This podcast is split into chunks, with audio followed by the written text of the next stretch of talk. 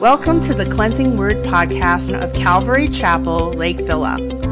Join us as we go through the Bible as we encourage your walk with Jesus Christ. If you'd like to know more about Calvary Chapel, Lake Villa, visit us at cclv.org and please share and subscribe to this podcast. Now let's hear a message from God's Word.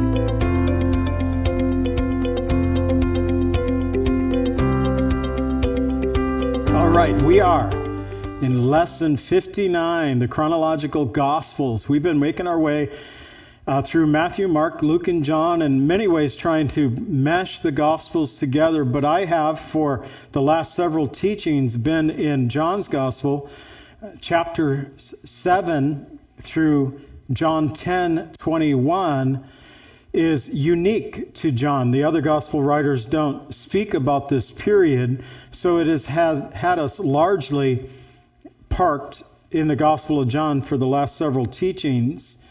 Uh, next week, we'll begin to look at Luke because he has some things that the other gospel writers do not speak about, and it seems to be a pretty good place to put him and I'm not quite sure on the pretty good place or not, but it's where we're going to end up putting them. And in fact, I was looking at my notes that I'd made months ago before I broke my neck, and I wrote on one of these teachings of Luke, I wrote on there, I think I missed this one. So if I did, I'm going to pick it up. Um, I'll be checking that one out. I just put a note down. I think I missed this. But there is a section, especially in Luke 15, that seems to be unique to Luke. So we'll look at those over the next week or two. And then we'll get into the timeline again of Matthew, Mark, Luke, and John. We'll have some periods where it's only John because he tells uh, of events that the other Gospels writers do not pick up. But we do have from John in John chapter 7, verse 2, he tells us that it was the Feast of Tabernacles. In John chapter 10, verse 22, he tells us that it's the Feast of Dedication. So he time stamped this portion of Scripture from a late fall into the, our Christmas season. And then the next major Jewish holiday would be Passover, which would be either in March or April. And so we are in that uh, from the Feast of Tabernacle, six to eight months before Jesus' death, uh, from the Feast of Hanukkah, three to four, maybe five months, but three to four months before Jesus' death. So we're really winding down, although there's a lot of scripture left to go. And the Gospel of John for instance, there's still half the book to go, but we're winding, winding down to that last uh, few months of Jesus' life before he goes to the cross. In this portion of scripture that we're looking at today, Jesus makes two of his seven I am statements. I was listening to Pastor Chuck teach through this passage last week. Um, I'd mentioned this before that I personally have um, in many ways unplugged from social media, podcast, and such to where I don't listen to a lot of the stuff as much as I used to, partly because it seems to be a rehearsing of the same old thing. There's no new information, nothing new under the sun here. It keeps getting worse and worse. Got that. But there's times to where I may start listening to something and I think of um, possibly I don't want to hear that. I don't want to listen to that. And I'll just put on Pastor Chuck. He's my pastor. I listen to him teaching through the word. But Chuck said there was eight miracles mentioned in the Gospel of John. And I'm like, eight? I have seven in my notes. And so he made me do a little searching. And uh, I don't know, maybe Chuck came up with an eighth one. But you can even go online and Google miracles in the Gospel of John, and the number seven does come up. So I'm going to stick with that. And I didn't see Chuck list out the eight, so I'm not sure where he got the extra one from. Um, so we'll just kind of let that one go, and I'll say seven. But of the seven, there are two I am statements. Number three John 10:7, I am the door. Number 4, John 10:11, I am the good shepherd. We also find one of the great teachings about the followers of Jesus being sheep and about Jesus being the shepherd. And you know, we're not too familiar with not living really in a agrarian society or a pastoral society as they lived. We're not too familiar with that. Um, I didn't grow up on a farm. I grew up in this area, and it's very industrialized. And my dad was more familiar with it. Um, he used to, as a kid and a young uh, teenager, work the cornfields down in southern Illinois, so he was familiar with that kind of lifestyle.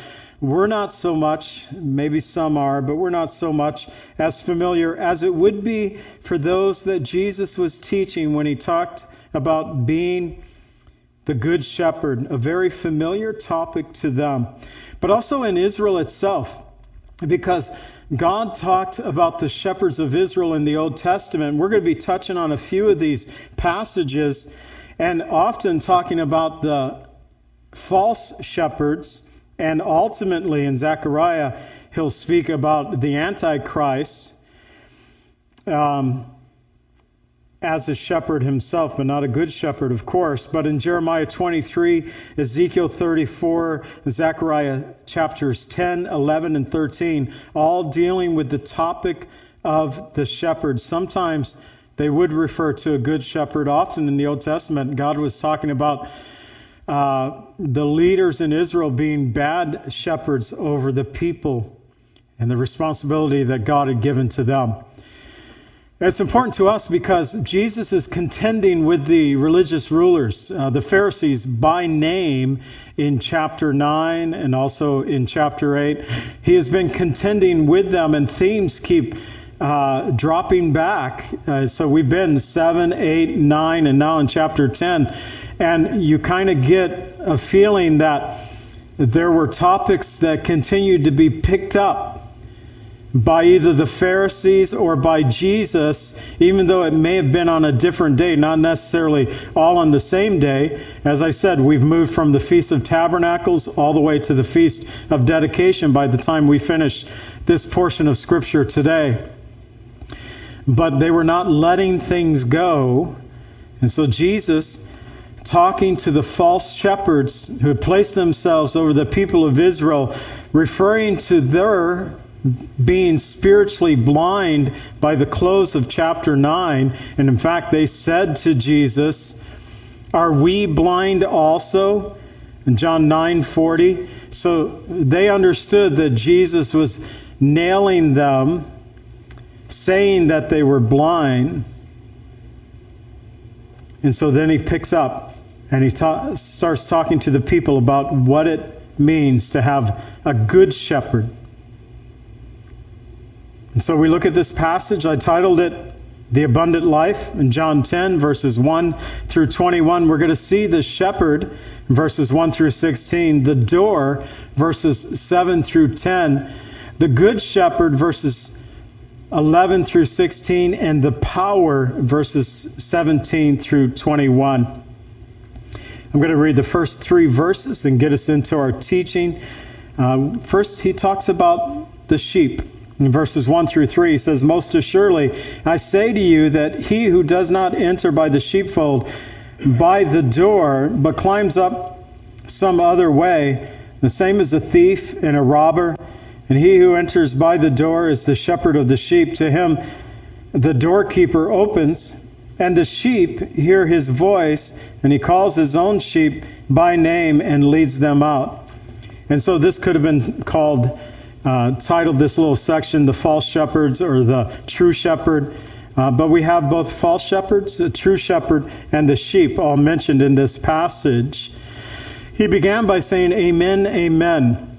And that is, when we say Amen, that comes directly from the Greek, a transliteration of the Greek word Amen.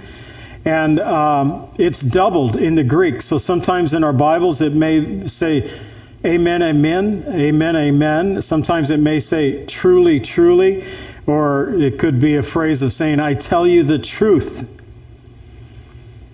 So the Pharisees in 934 had cast out the man who had been blind, but that was healed by Jesus. And by the way, I kind of knew this and forgot about it, but Tony sent me a little news piece that was on Fox News of the pool of Siloam. Uh, we learned about him last week, the blind man having clay put in his eyes by Jesus. Jesus saying, Go and wash in the pool, which means sent, and they've discovered this pool. And I, I watched the video twice this morning of the news headline of this. They discovered it, and it was actually south of Temple Mount, about a half mile away, and they are uh, when they say they're re-earthing the road from the pool of Siloam to the temple, it means it's all underground. So they're going back to the street level of Jesus' day, making this tunnel going down to the very rock. And we've, Lily and I, have walked this tunnel that is on the western wall where they've done a similar thing, went down to street level of Jesus' day, where you can walk a portion of the western wall that is all underground and then come up in Antonia's fortress. So we've walked that tunnel. And they're making another one that will go from Temple Mount to the Pool of Siloam. And the pool that meant sent, the pool itself, they said they believe it was the size of two Olympic pools. And so it was a pretty large area. And they're hoping to unearth it all and they have like eight steps opened up. They got a lot of work to do. Um, so in Israel, they had said in the news story, which is always cool in that area, there's a lot of stuff to discover. They had a broken water main, and so they sent out the guys to fix the broken water main, but at the same time, they sent out the guys to make sure that nothing of history was going to be uh, destroyed in the process of repairing that water main. And once again, they discovered something. It's been discovered. So, Jesus had sent the man who was blind, put clay in his eyes. We learned about this last week. Sent him to that pool, the pool that is called Sent. He could see. The Pharisees couldn't handle a once blind man walking around testifying that Jesus had healed him and now proclaiming that he is a prophet. So they excommunicated him, revealing really that they did not care about the sheep. They did not care about the people who God had placed under their care. So, sheepfold was a strong enclosure that kept the sheep safe from thieves, from predators. The Greek word used here is frequently referred to a courtyard. So this could refer to a courtyard in front of somebody's home. If it was in uh, a barren place, uh, it could be made up of thorns or brambles or shrubs with a single opening. And here's the point no matter if it was made of a stone wall or made of uh, a hedge of thorns, they had a single opening where the shepherd and the sheep could gain access. Anybody else coming in any other way, Jesus said, they are thieves and robbers. And although the religious rulers of Jesus' day saw themselves as shepherds over the people of Israel, many of them were false shepherds who were destroying and scattering the flock of Christ. Jeremiah 23 1 through 3 speaks of the false shepherds. It says, Woe to the shepherds who destroy and scatter the sheep of my pasture, says the Lord. Therefore, thus says the Lord God of Israel against the shepherds who feed my sheep You have scattered my flock, driven them away, and not attended to them. Behold, I will attend to you for the evil of your doing, says the Lord. You're not going to take care of my sheep. God said, I'm going to take care of you. And he didn't say that in a positive way to them. So the voice, verses 4 through 6, Jesus said, And when he brings out his own sheep, he goes before them, and the sheep follow him, for they know his voice.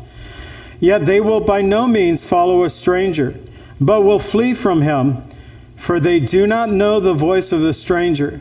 Jesus used this illustration, but they did not understand the things which he spoke to them. Though several flocks could be kept in a sheepfold, the sheep knew the voice of their shepherd.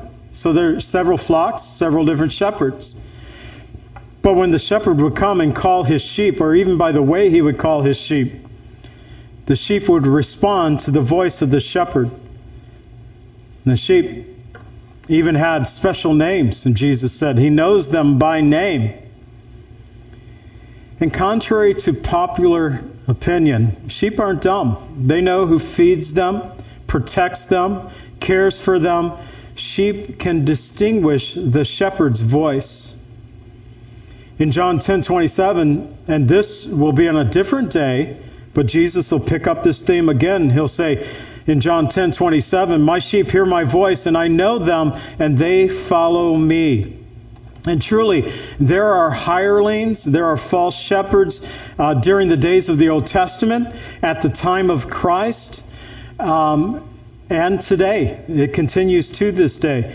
During the time of the Old Testament, in Ezekiel 34, verses 20 through 24, now God speaks to them, these false shepherds. He says, Behold, I myself judge between the fat and the lean sheep. So he really talks to them as they really were. They were just sheep. But they some of the sheep were had authority over the other sheep. Just like uh, we studied a book at men and women's breakfast a couple of years ago, and uh, based on Psalm 23, and there is a hierarchy among the sheep. And you know that sheep become rams, so that hierarchy develops through the battles that take place, whether male or female. There is a hierarchy. And so he speaks about that in Ezekiel 34, 20 through 24. Behold, I myself will judge between the fat and the lean sheep, because you have pushed with side and shoulder, butted all the weak ones with your horns, scattered them abroad. Therefore I will save my flock and they shall no longer be a prey. I will judge between sheep and sheep. I will establish one shepherd over them, and he shall feed them. My servant David, he shall feed them and be their shepherd. I, the Lord, will be their God, and my servant David, a prince among them. I, the Lord, have spoken. God said, He told them in the Old Testament, I'm going to establish one shepherd over you. My servant David, well, he's talking messianic there. He's talking about the Messiah. And Jesus will now claim to be that shepherd. So there were hirelings and false shepherds in Jesus' day. Jesus warned them in Matthew 7:15, "Beware of false prophets who come to you in sheep's clothing, but outwardly there are ravenous wolves. And there's a danger of that in the church age as well. Paul wrote about this in Galatians 2 4. He said, And this occurred because of the false brethren secretly brought in who came by stealth to spy out the liberty in which we have in Christ Jesus, that they might bring us into bondage. Peter talked about it in 2 Peter 2 1. He said, Therefore, they were also false prophets among the people, even as there will be false teachers among you who secretly bring destructive heresies, even denying the Lord who bought them, and bring on themselves swift destruction. So there are a lot of shepherds we read about in Scripture. I listed out a few from the Old Testament Abel, Abraham, Lot, Isaac. I'm not going to keep using my fingers, there's too many. I'll run out of fingers. But Lot, Isaac, and perhaps his wife Rebekah, Laban and his sons, Jacob, Rachel, Leah, Jacob's 12 sons, Moses, Zipporah, and her six, six sisters, David and Solomon's unnamed love of the Song of Solomon, all of these in Scripture were shepherds. Of Abel, the Bible's first recorded shepherd, he was obedient to God's call upon his life. Even though he had a short life, he, was, he found that abundant life that Jesus will speak about here in John 10. In Hebrews 11:4 it tells us by faith Abel by faith Abel offered to God a more excellent sacrifice than Cain through which he obtained witness that he was righteous God testifying of his gifts. And though and through it he being dead still speaks. And the testimony of Abel still speaks unto us today. As for David He's the famed shepherd boy who became Israel's shepherd king. In Psalm 78, 70 through 72, it says, He also chose David his servant and took him from the sheepfolds, from following the ewes that had young, and he brought him to shepherd Jacob his people and Israel his inheritance. So he shepherded them according to the integrity of his heart. He guided them by the skillfulness of his hands. Today in America, uh, we find that the future of our faith in America is changing as far as the Christian cha- faith is concerned. The demographics here in the United States from Pew Research uh, this is from 2022 of September, so uh, not uh, just a year old. This research came out. Pew Research Center has a measuring of religious identity since 2007, and they use the wording of the question, "What is your present religion, if any?"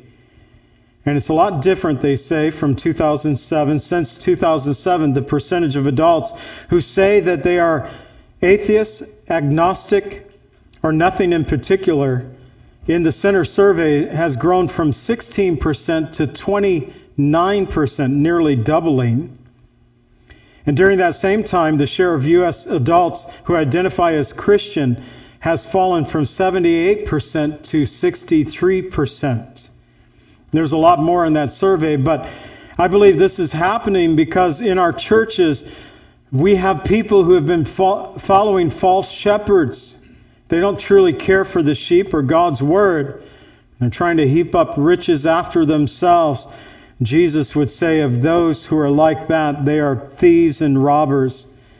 And have you answered the shepherd's call in your life? Are you instead following thieves and robbers? So he goes on to speak about the door in verses 7 through 10. In 7 through 9, Jesus said to them again, Most assuredly, I say to you, I am the door of the sheep. All who ever came before me are thieves and robbers, but the sheep do not hear them. I am the door. If anyone enters by me, he will be saved and will go in and out and find pasture. So Jesus moves from being the shepherd to being the door of the sheep. And he continues to call the religious rulers of his day, not all of them, but the majority of them at this time, he called them thieves and robbers, whom many of the sheep were refusing to follow.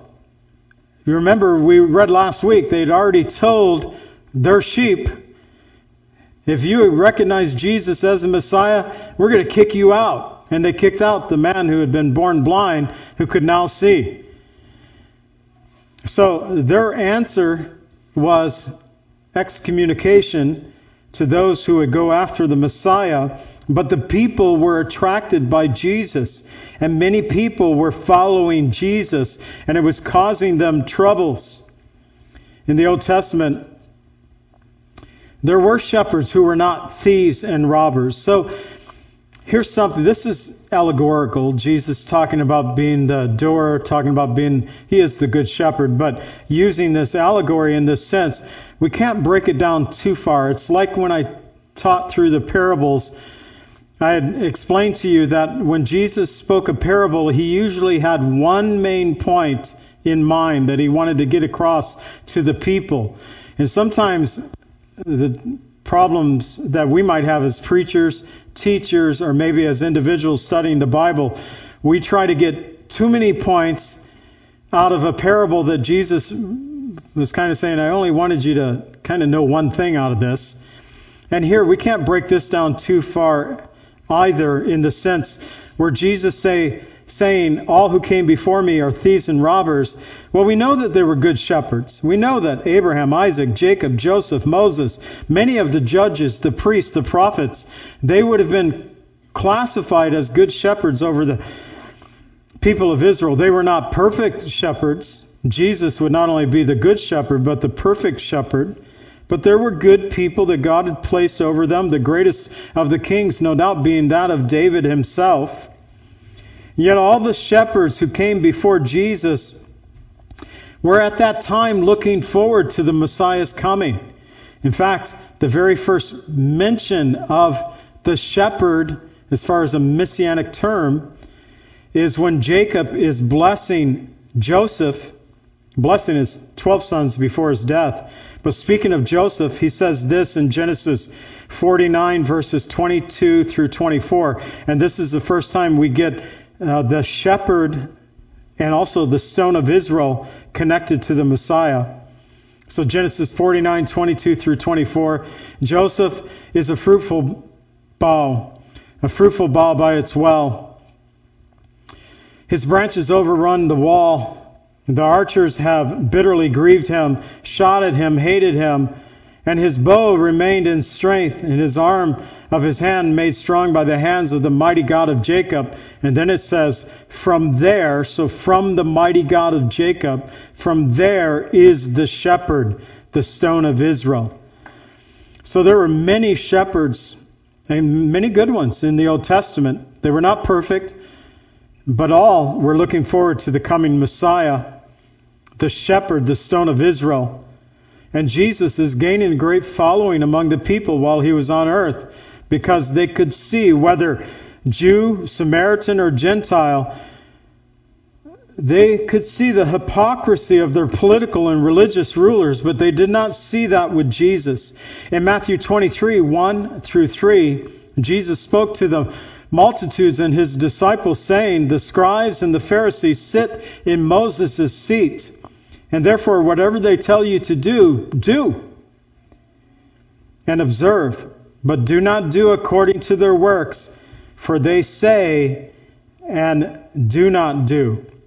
So they taught the law of Moses properly. And so Jesus said, Observe and do those things, but don't watch them. They say it, but they're not doing it. But Jesus was different. He not only spoke God's truth, he lived God's truth before them.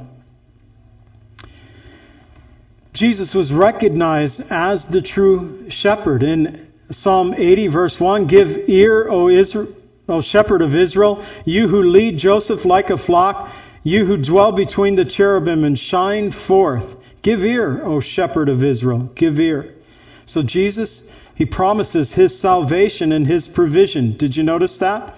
Those who he calls out by names, those who he calls there in verses 7 through 9, he says, first of all, he will be saved. That's salvation. And he will go in and out and find pasture. That's provision. So Jesus speaks about salvation and provision so it really speaks about that idiom here of living and conducting ourselves to go out and in. We're doing life, we're living life in a community, but we enter into eternal life through Jesus Christ, the door that we can have, as we'll see in a, a few minutes, that abundant life that Jesus promises for us. So we're not only saved, but it speaks about how we conduct ourselves as believers while we're in this world. Jesus said in John 14, 6, I am the way, I am the truth, and I am the life, and no man comes to the Father except by me. In Ephesians 2, 8, it tells us, through him we have both access by one Spirit to the Father. Through him, through Jesus, we have access. And Jesus said in verse 10, The thief does not come except to steal, to kill, and to destroy. I have come that they may have life and that they may have it more abundantly. I hope that verse is underlined in your Bible. I was just checking to see if I had it underlined here. It is, especially the second half. That's what I have underlined. I have come that they may have life and that they may have it more abundantly. More importantly, I hope that you have that verse memorized. The thief does not come except to steal, to kill, and to destroy. We saw in verse 9 Jesus promised his sheep salvation and provision. And in contrast, the thief, they prey upon the sheep.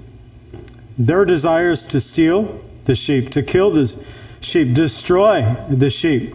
These were the false shepherds of Israel who did not truly care for the sheep, but saw them as a commodity.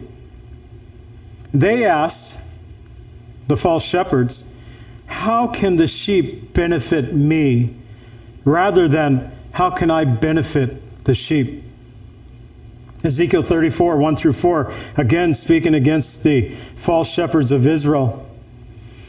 And the word of the Lord came to me, Son of man, prophesy against the shepherds of Israel. Prophesy and say to them, Thus says the Lord God to the shepherds, Woe to the shepherds of Israel who feed themselves. Should not the shepherds feed the flocks? You eat the fat and clothe yourself with the wool. You slaughter the fatlings, but you do not feed the flock. The weak you have not strengthened, nor have you healed those who were sick, nor bound up the broken, nor brought back that was driven away, nor sought that which was lost. But with force and cruelty you have ruled them. But the nature of Jesus, to bring life to those who look to him in faith. Therefore, the sheep receive the attention of the shepherd, who is also the door, and that is Jesus. Jeremiah 33, verses 6 and 8 says, Behold, I will bring it health and healing. I will heal them and reveal to them the abundance of peace and truth. I will cleanse them from all their iniquity by which they have sinned against me. I will pardon their iniquities by which they have sinned and by which they have transgressed against me. Jesus, the Good Shepherd, He cares for the sheep. He knows them by name. He heals them. He cleanses them. We are in good hands when we're in the Good Shepherd. I found this. It was written by John Bunyan. Those of you who know the name of John Bunyan, most connected to his book, The Pilgrim's Progress. But he had an article that he wrote called Grace Abounding to the Chief of Sinners. He wrote this in 1678. There are people today that think that old knowledge is not good knowledge. But listen to what he had to say. One paragraph from that writing. The Lord did also lead me into the mystery of the union with the Son of God, that I was joined to him, that I was flesh of his flesh and bone of his bone, and now that a sweet word to me. By this also was my faith in him, as my righteousness the more confirmed to me. For if he and I were one, then his righteousness was mine, his merits mine, his victory also mine. Now could I see myself in heaven and earth at once. In heaven, by my Christ, by my head, by my righteousness in life though on earth by my body or person. Truly, in Jesus, we have life more abundantly, having put on the Lord Jesus Christ, as it says in Romans 13 14. And it's only through faith in Jesus that we can have this life more abundantly. So, the Good Shepherd and the hirelings, verses 11 through 13, we continue. I am the good shepherd, and the good shepherd gives his life for the sheep. But he who is a hireling is not the shepherd, the one who does not own the sheep. He sees the wolf coming, leaves the sheep, and flees. And the wolf catches them, the sheep, and scatters them. The hireling flees because he is a hireling and does not care about the sheep. So, Jesus, being the good shepherd, but the hireling, and the contrast between the two, the good shepherd and the hireling. And besides thieves and besides being robbers, the shepherds had to guard against uh, the wild animals, the beasts who would come to try to take the sheep. They wanted nothing better than lamb chops for dinner. and the religious rulers were their hirelings. They didn't care about, nor did they really own the sheep. And when danger came upon them, and it was their lives versus the sheep, the sheep always died. This actually speaking about the Antichrist, but Zechariah 11:17, woe to the worthless shepherd who leads the flock. A sword shall be against his arm and against his right eye. His arm shall be completely withered, and his right eye shall be totally blinded. But the beginning of that, woe to the worthless shepherd who leaves the flock. And yet Jesus, the good shepherd, not only owns the sheep, he's willingly gives his life for the sheep. Think about this. That for a flock, if the shepherd's shepherd dies, that flock is in trouble. And yet, for the church, the shepherd dying speaks life to us. In Hebrews 13, 20 and 21, now may the God of peace, who brought up the Lord Jesus Christ from the dead, the great shepherd of the sheep, through the blood of the everlasting covenant, make you complete in every good work to do his will, working in you what is well pleasing in his sight, through Jesus Christ, to whom be glory and forever. Amen. The shepherd of the sheep, that great shepherd of the sheep, the good shepherd, Jesus Christ, his death meant life for us. 14 through 16, we continue in this passage. He says, I am the good shepherd, and I know my sheep, and am, and am known by them. As the Father knows me, even so I know the Father. And I lay down my life for the sheep.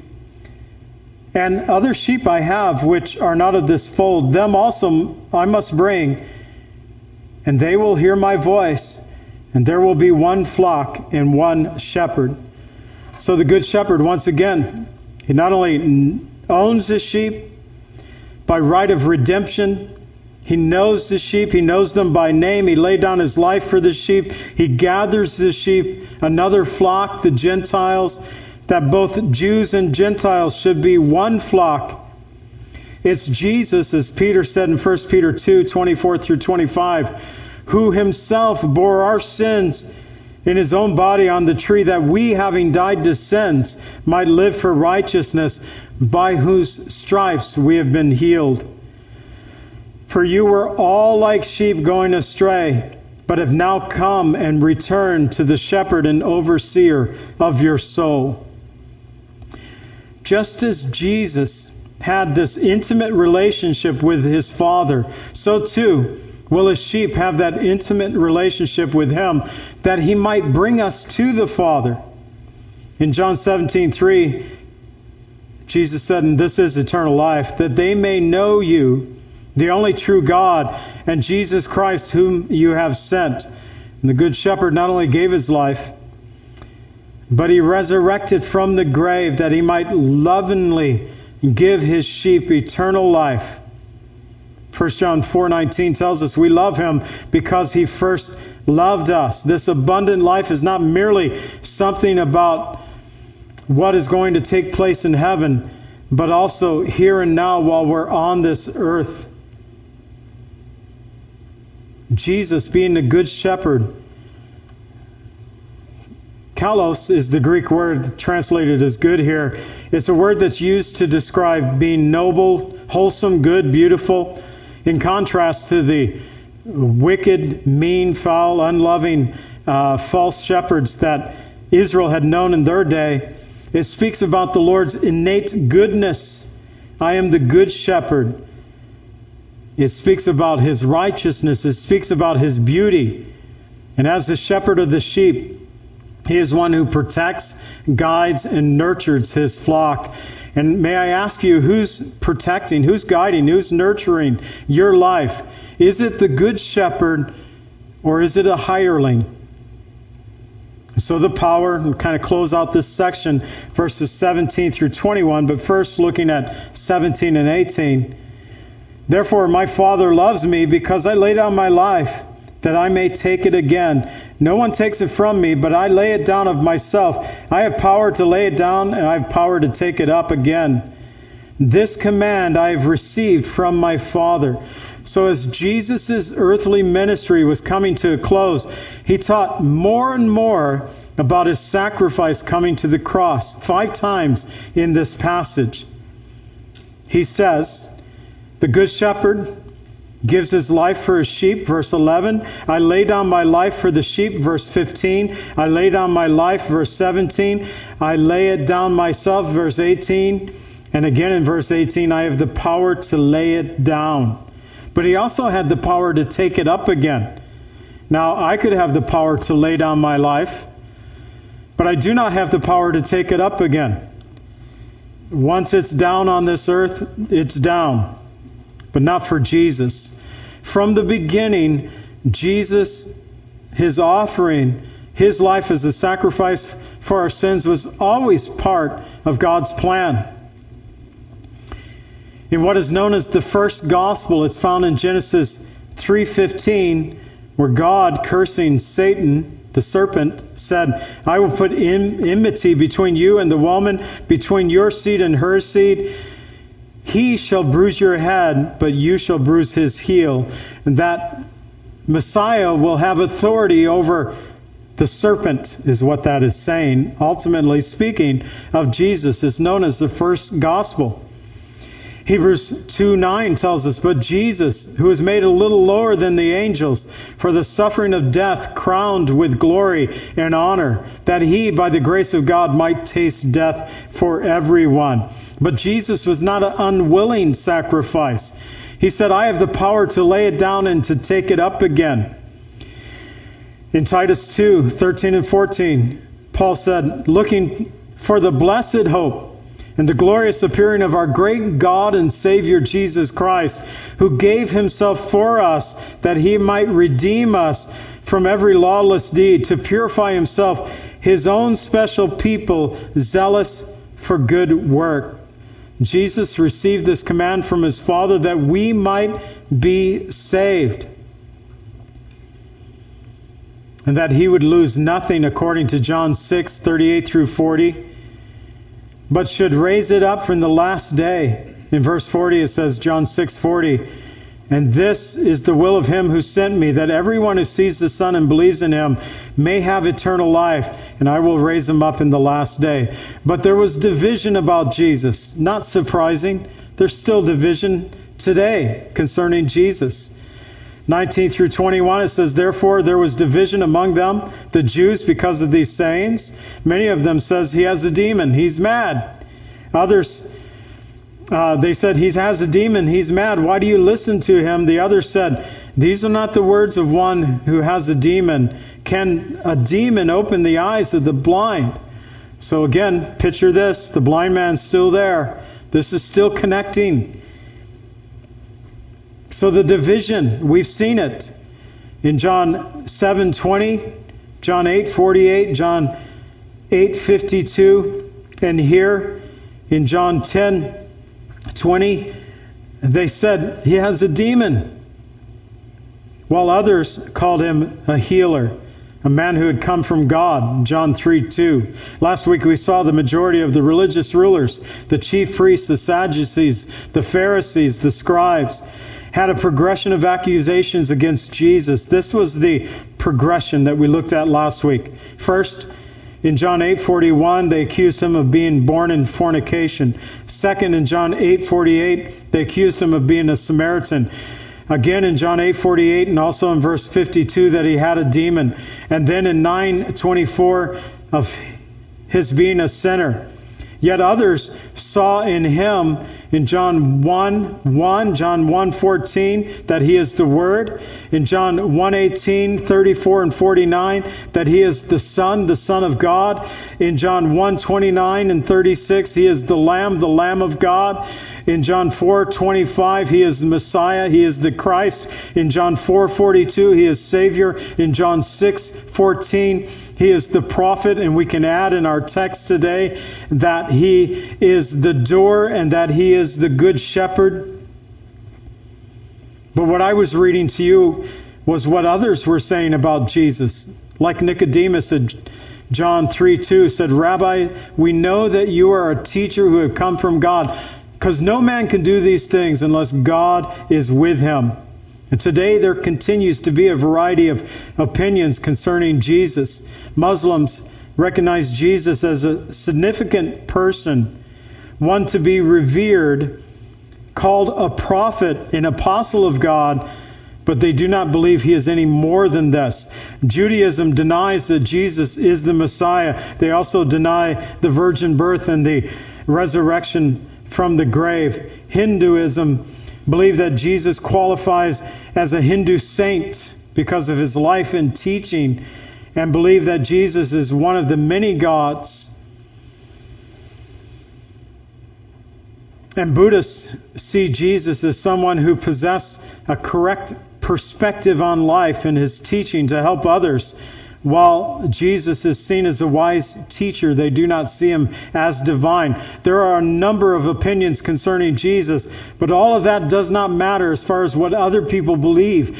The thing that matters, what do you believe concerning Jesus?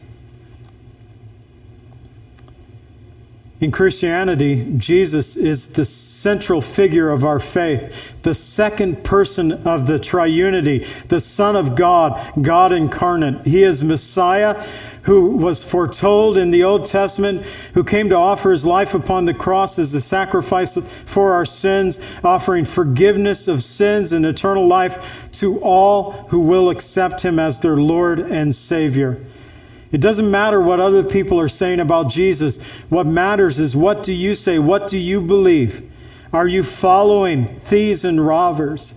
Are you following false shepherds? Are you following the good shepherd, the door, the one who gives his life for his sheep, the one who knows you by name? Have you received the abundant life that comes through faith in the good shepherd? And Father, we pray that that is true for each one of us here in this place today. For those who may hear me on radio or through the video stream, or maybe they're going to hear this message at another time, I pray, Lord, that we know you as Savior and Lord, that we know what it means to walk in life more abundantly because of the salvation that we have received from you through your work on the cross, your death, burial, and resurrection. We thank you, Jesus, that you are the door and that you are the good shepherd, and no man can come to the Father except through you. I pray, Lord, that we all know that and have received the gift of salvation, that we might not only be saved, but have provision that we can go out and in and know the true fellowship of the Son, of the Spirit, and of the Father. We pray this in the name of Jesus. Amen. I do pray that God will bless you and keep you, that his face would shine upon you and give you peace. God bless.